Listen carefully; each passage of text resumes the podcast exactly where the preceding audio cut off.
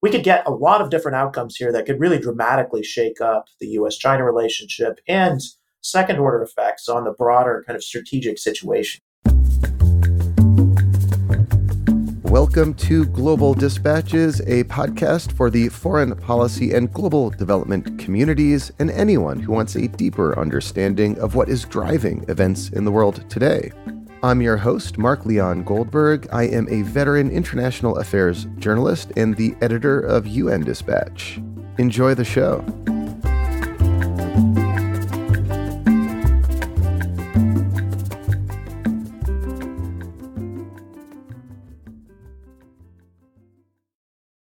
Looking for a trustworthy podcast to bring you unfiltered viewpoints and experiences on global health? Tune into Global Health Matters, the podcast that connects silos and amplifies diverse voices to give you a holistic picture. Each month, Dr. Garry Aslanyan from the World Health Organization hosts discussions with guests spanning former ministers of health, award winning journalists and authors, and frontline public health workers. Join listeners from across 180 countries for an exciting season 4 launching in June. Global Health Matters is available on Apple Podcasts, Spotify, and YouTube. Taiwan will hold presidential elections in January 2024. Needless to say, these elections will have extremely consequential geopolitical implications. The two main candidates have differing views of Taiwan's relationship with China. Lai Ching-te of the Democratic Progressive Party is the current vice president and represents the stronger pro-independence faction of Taiwanese politics. His main rival, Hou Yu-ih of the Kuomintang, the KMT, supports closer relations between Taipei and Beijing. And this year, there is a surprising third party candidate Ko Wen-je of the Taiwan's People Party, and he's shaking up what is conventionally a two party presidential contest. Joining me for an in depth conversation about Taiwanese politics and these upcoming elections is Kharis Templeman, a research fellow at the Hoover Institution, where he is the program manager of the Project on Taiwan in the Indo Pacific region we kick off discussing the political history of Taiwan following the Chinese Civil War, and then have an in depth conversation about each of the candidates' positions on the key issue of cross strait relations. If you've not already done so, please be sure to check out the new globaldispatches.org. This is our new homepage and home to our new newsletter. I'm really excited for what we are building out on the newsletter side of the operation. Please check it out at globaldispatches.org. Most of the content is totally free. However, there are some opportunities to unlock premium content as well and support the show along the way. And if you're listening to me right now on Apple Podcasts and you have purchased a premium subscription to the podcast through Apple Podcasts, please send me an email so I can comp you a subscription to the newsletter. And you can send me that email using the contact button on globaldispatches.org. We're using the honor system here. Thanks. Now, here is my conversation with Kharis Templeman of the Hoover Institution.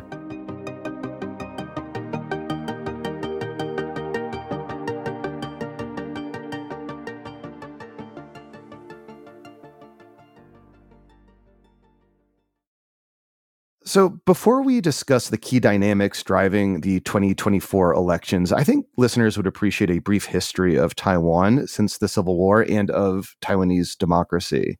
Can you briefly explain the circumstances in which the KMT came to Taiwan and established political control? The KMT originally started on the mainland. It controlled the central government of the Republic of China from the late 20s up until 1949, and then it lost the Chinese Civil War to the communists. And at the end stages of that civil war, Chiang Kai shek, the leader of the KMT, prepared a kind of rear base in Taiwan as a last holdout against the communist onslaught. And in December 1949, he moved the capital of the Republic of China over to Taipei from the mainland. And he brought over a million party members and refugees with him So Taiwan ended up, even though the, the KMT didn't have any sort of pre existing base in Taiwan, it ended up as the last piece of what they called Chinese territory that they controlled. And then from then on, the KMT was a kind of regime in exile. Taiwan, unlike the rest of Greater China, had not been under Chinese rule for much of the previous century. So from 1895 to 1945, it was a colony of Japan. And the people who lived on Taiwan, those who were educated, actually learned to read, write, and speak Japanese, but not Mandarin. And so there was a very clear kind of ethnic distinction between the islanders, the native Taiwanese who were there before 1949, and the mainlanders who came over in 1949 and after. And that kind of ethnic divide broke down. There was about 85% who were islanders, 15% who were mainlanders. Mainlanders had a kind of a privileged place in the state because of their superior knowledge of Mandarin, their connections to the ruling elite, and they were favored by state policies as well. So I take it it was in this period of KMT essentially taking over Taiwan from native Taiwanese that they established a rather authoritarian style of rule, all the while experiencing a really remarkable degree of economic growth and development. That's right. The regime was under martial law for 38 years, starting in 1949. And for the first few years of that period, the Chiang Kai shek government's goal was to establish stability, basically ensure that Taiwan would not be invaded by the PLA, keep the United States on sides. And that there was an open question about that in 1949. But by June 1950, the US had resumed aid to the KMT regime. And then that aid also allowed Chiang Kai shek to steer the economy in a different direction. And Jiang was not an economic technocrat by any means. And so he actually delegated a lot of authority to economists and engineers, actually, to kind of engineer the transition of Taiwan away from kind of poor agricultural society to one that today is an industrial powerhouse. I'd like to say Taiwan is kind of like hipster China. Whatever China did, Taiwan did first before it was cool. And Taiwan's economic trajectory, its takeoff, started really in the late 1950s, early 1960s. It has registered as impressive a growth record as anything the PRC has managed in the last 40 years. So, what were the circumstances in which Taiwan became a democracy and emerged from this authoritarian one party rule? It was a very gradual transition. The KMT had always emphasized that they were the leaders of free China, and free China meant that they had to hold elections. But they also claimed for a long time that they were the rightful government of all of China, not just Taiwan. And therefore, the central government of the Republic of China, which remember, capital in Taipei, could not be legitimately elected just by the Taiwanese. And they had to await retaking the mainland before they could hold elections for that body. But they held elections at local levels really from the early 1950s on. Those elections were generally competitive. There were multiple candidates. There was often a kind of favored party candidate, but then independents would sometimes run as well.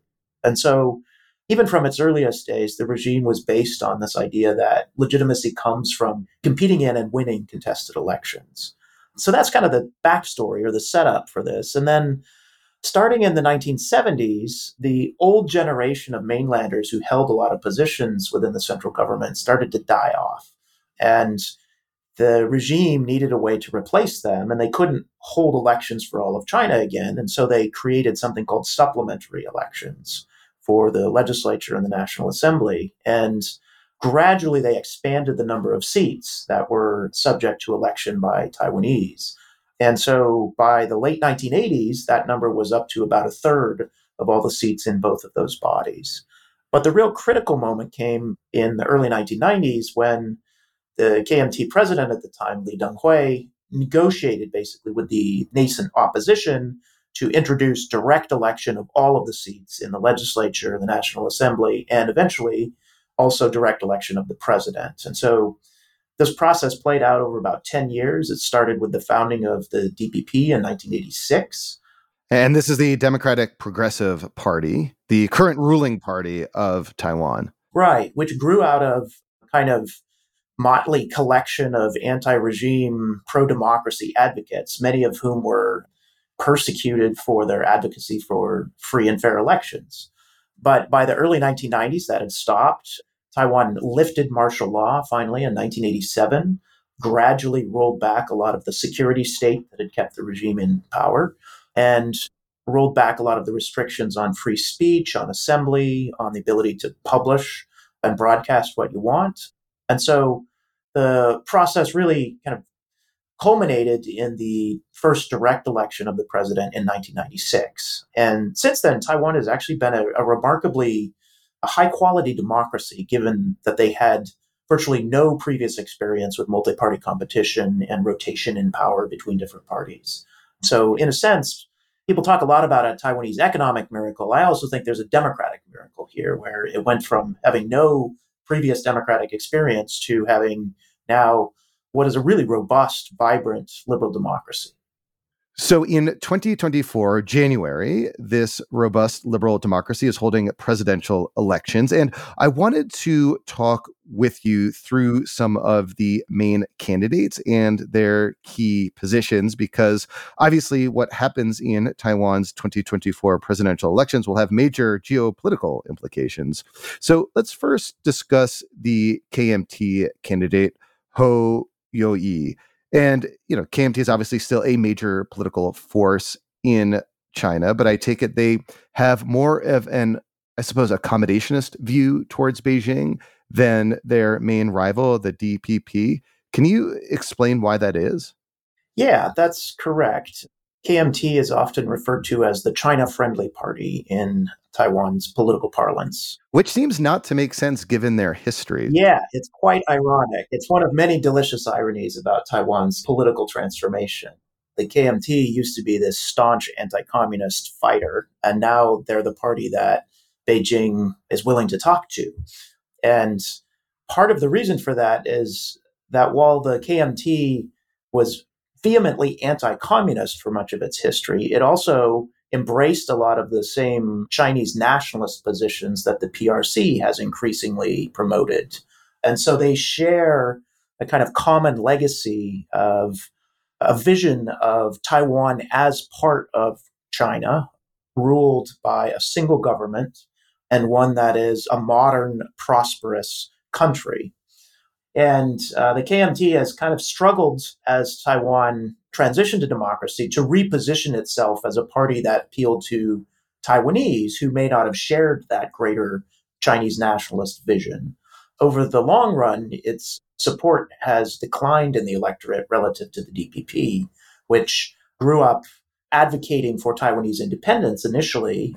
They've moderated their stance, but they're still much more the China skeptical party in the electorate.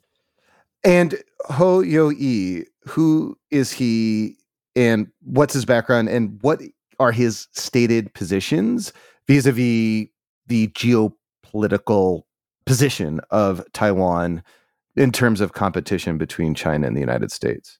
He was nominated as the presidential candidate of the KMT just a few weeks ago, and he's not well known outside of Taiwan. So I actually have the same question. I'm not sure what all of his positions are that matter for cross strait issues and for US Taiwan relations.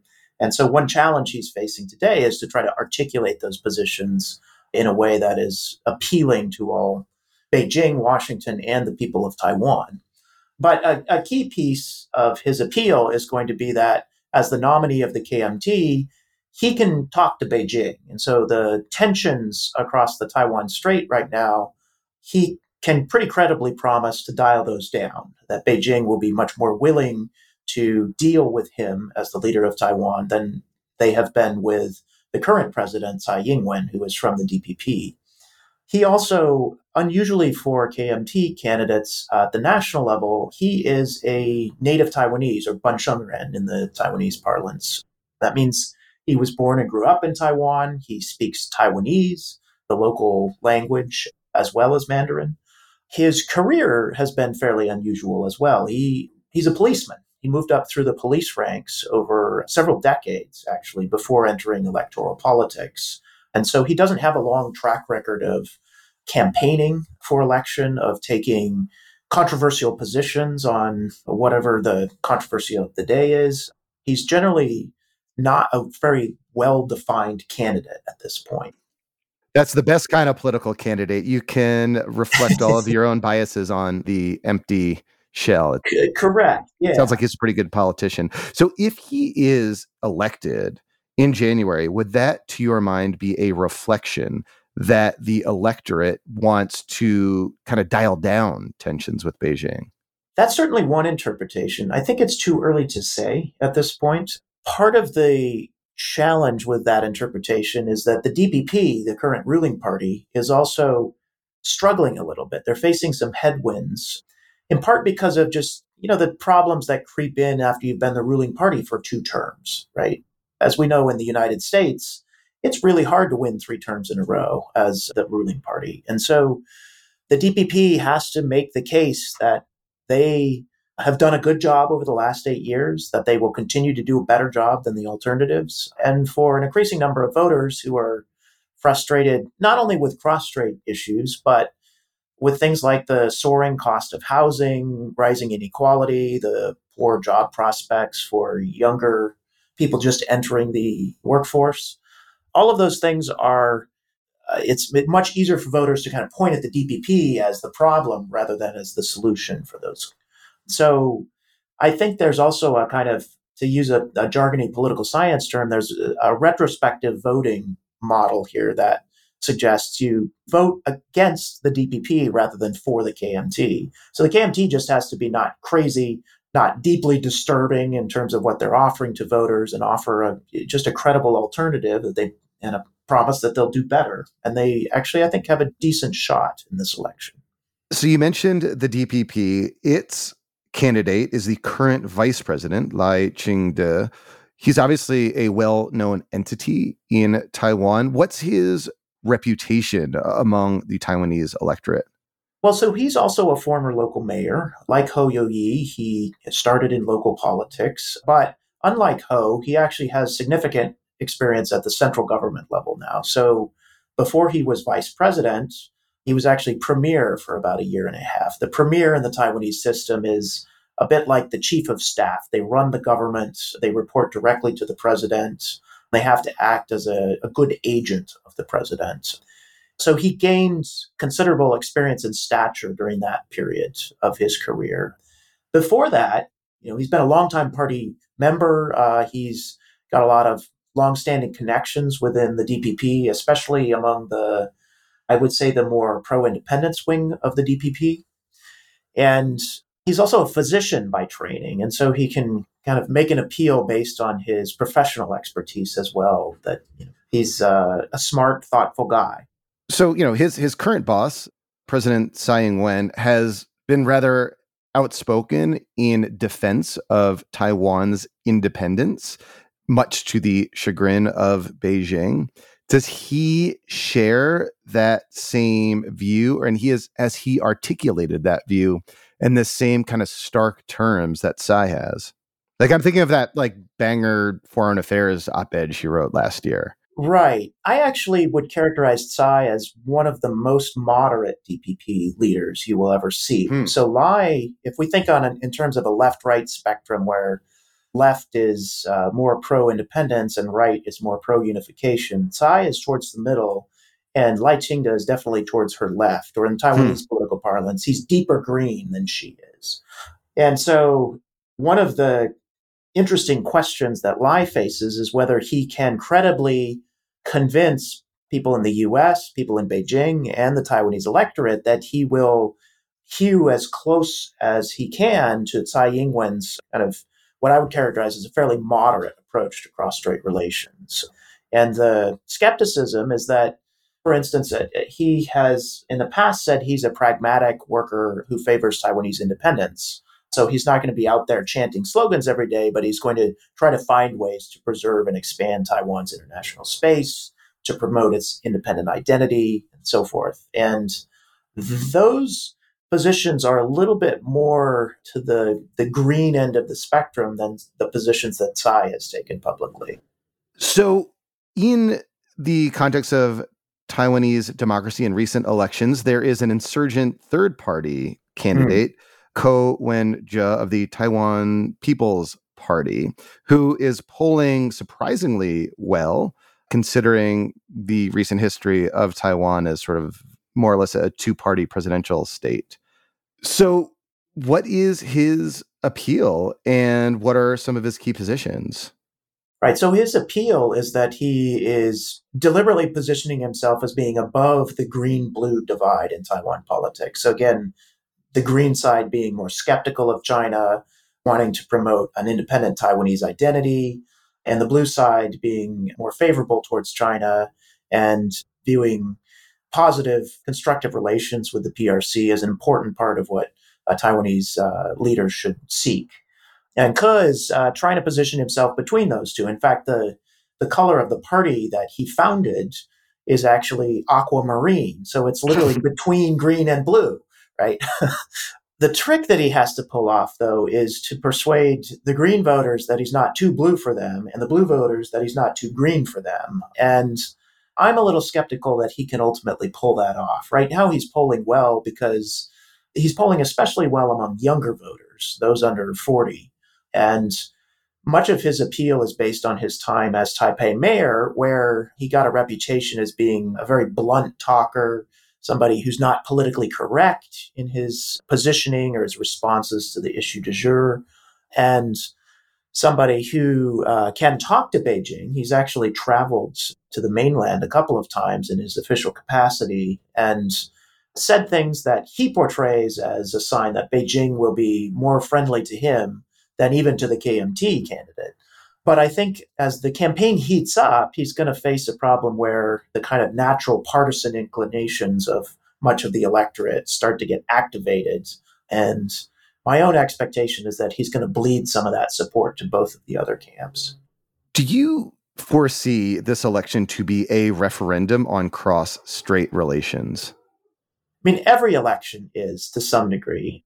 That is by far the most important issue in the Taiwanese electorate. I mean, ultimately, Taiwan's fate depends on that relationship with Beijing. The crucial question is really can you, as a leader of Taiwan, should you seek better relations with Beijing, potentially at the cost of some sovereignty and security for Taiwan? Or should you try to balance against the threat coming out of Beijing by trying to get as close to the United States and partners and allies as possible.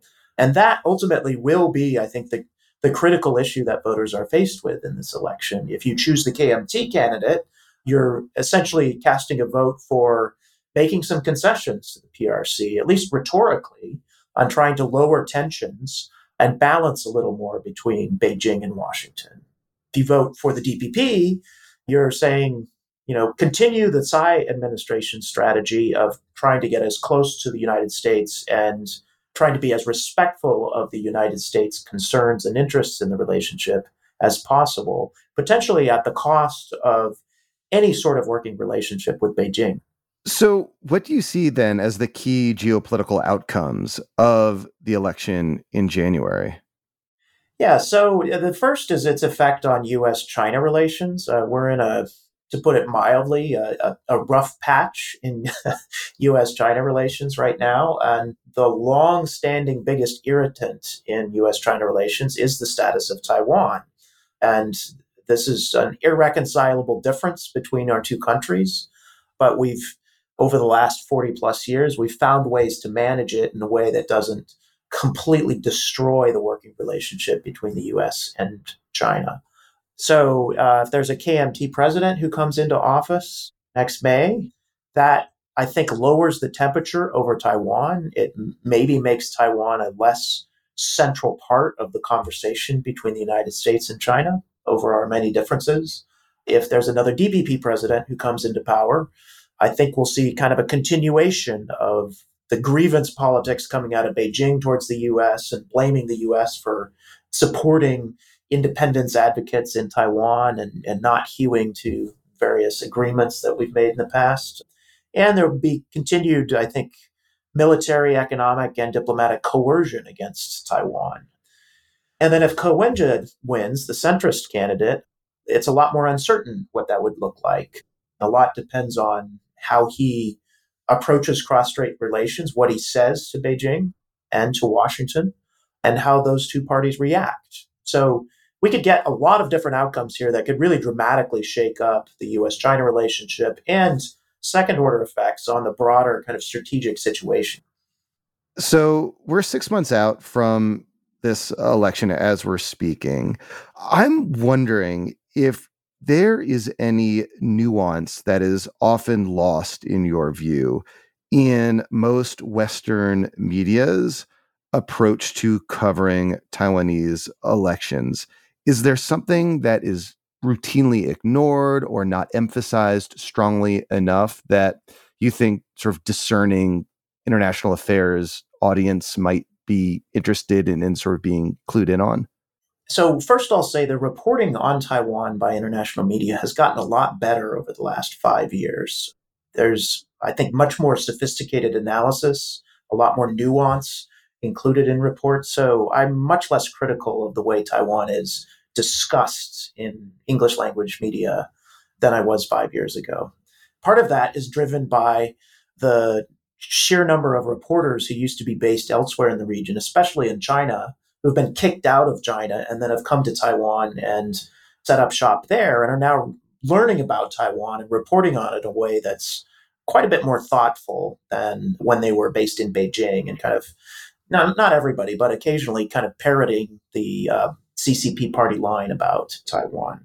But there is a, a couple big issues that I think uh, are important for an international audience to understand. The first is that Taiwanese voters as a whole are quite pragmatic. They've lived with the threat of a PRC attack on Taiwan for their entire lives. This has been a threat since 1950. And so most people who came of age in the democratic era are used to having Beijing as a foil, as a both a threat and an opportunity across the strait but they're also used to kind of living with that day to day isolation and pressure on a diplomatic level and just finding pragmatic ways to get around the fact that Taiwan is so isolated in the international system. So, Taiwanese voters generally are looking for pragmatic candidates who will find a way to get things done and to promote Taiwan's own economic, political, and diplomatic interests with the rest of the world. The second piece is that Taiwan often gets portrayed as a very polarized society and a polarized political system. My own view is that that vision is fairly outdated now. The three candidates running for election in this coming race, the differences between their cross strait policies are not huge. There's nobody out there advocating for a de jure declaration of independence next year.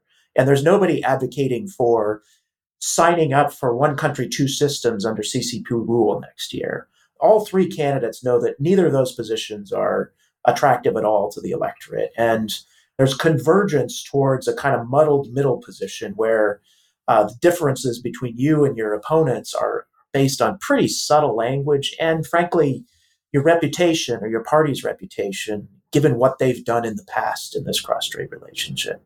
So I don't see Taiwan, no matter who wins, as kind of producing a candidate who's really going to shake things up. I think Taiwanese voters and the candidates themselves are all pretty pragmatic about how to manage the cross strait relationship. Kharis, this was really helpful. Let's talk again in January after the elections to get your analysis. Thank you. Yeah, thanks for having me on.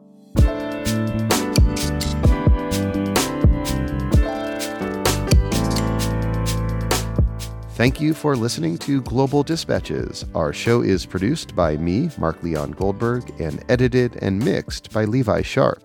If you have questions or comments, please email us using the contact button on globaldispatchespodcast.com. Before you go, do take a moment to show your support for the show by becoming a premium subscriber. If you're listening on Apple Podcasts, you can do so with a couple taps of your thumb. If you're listening elsewhere, you can go to patreon.com slash global dispatches. We rely on support from listeners to continue to do what we do far into the future. And by becoming a premium subscriber, you will unlock access to our entire archive of hundreds and hundreds of episodes.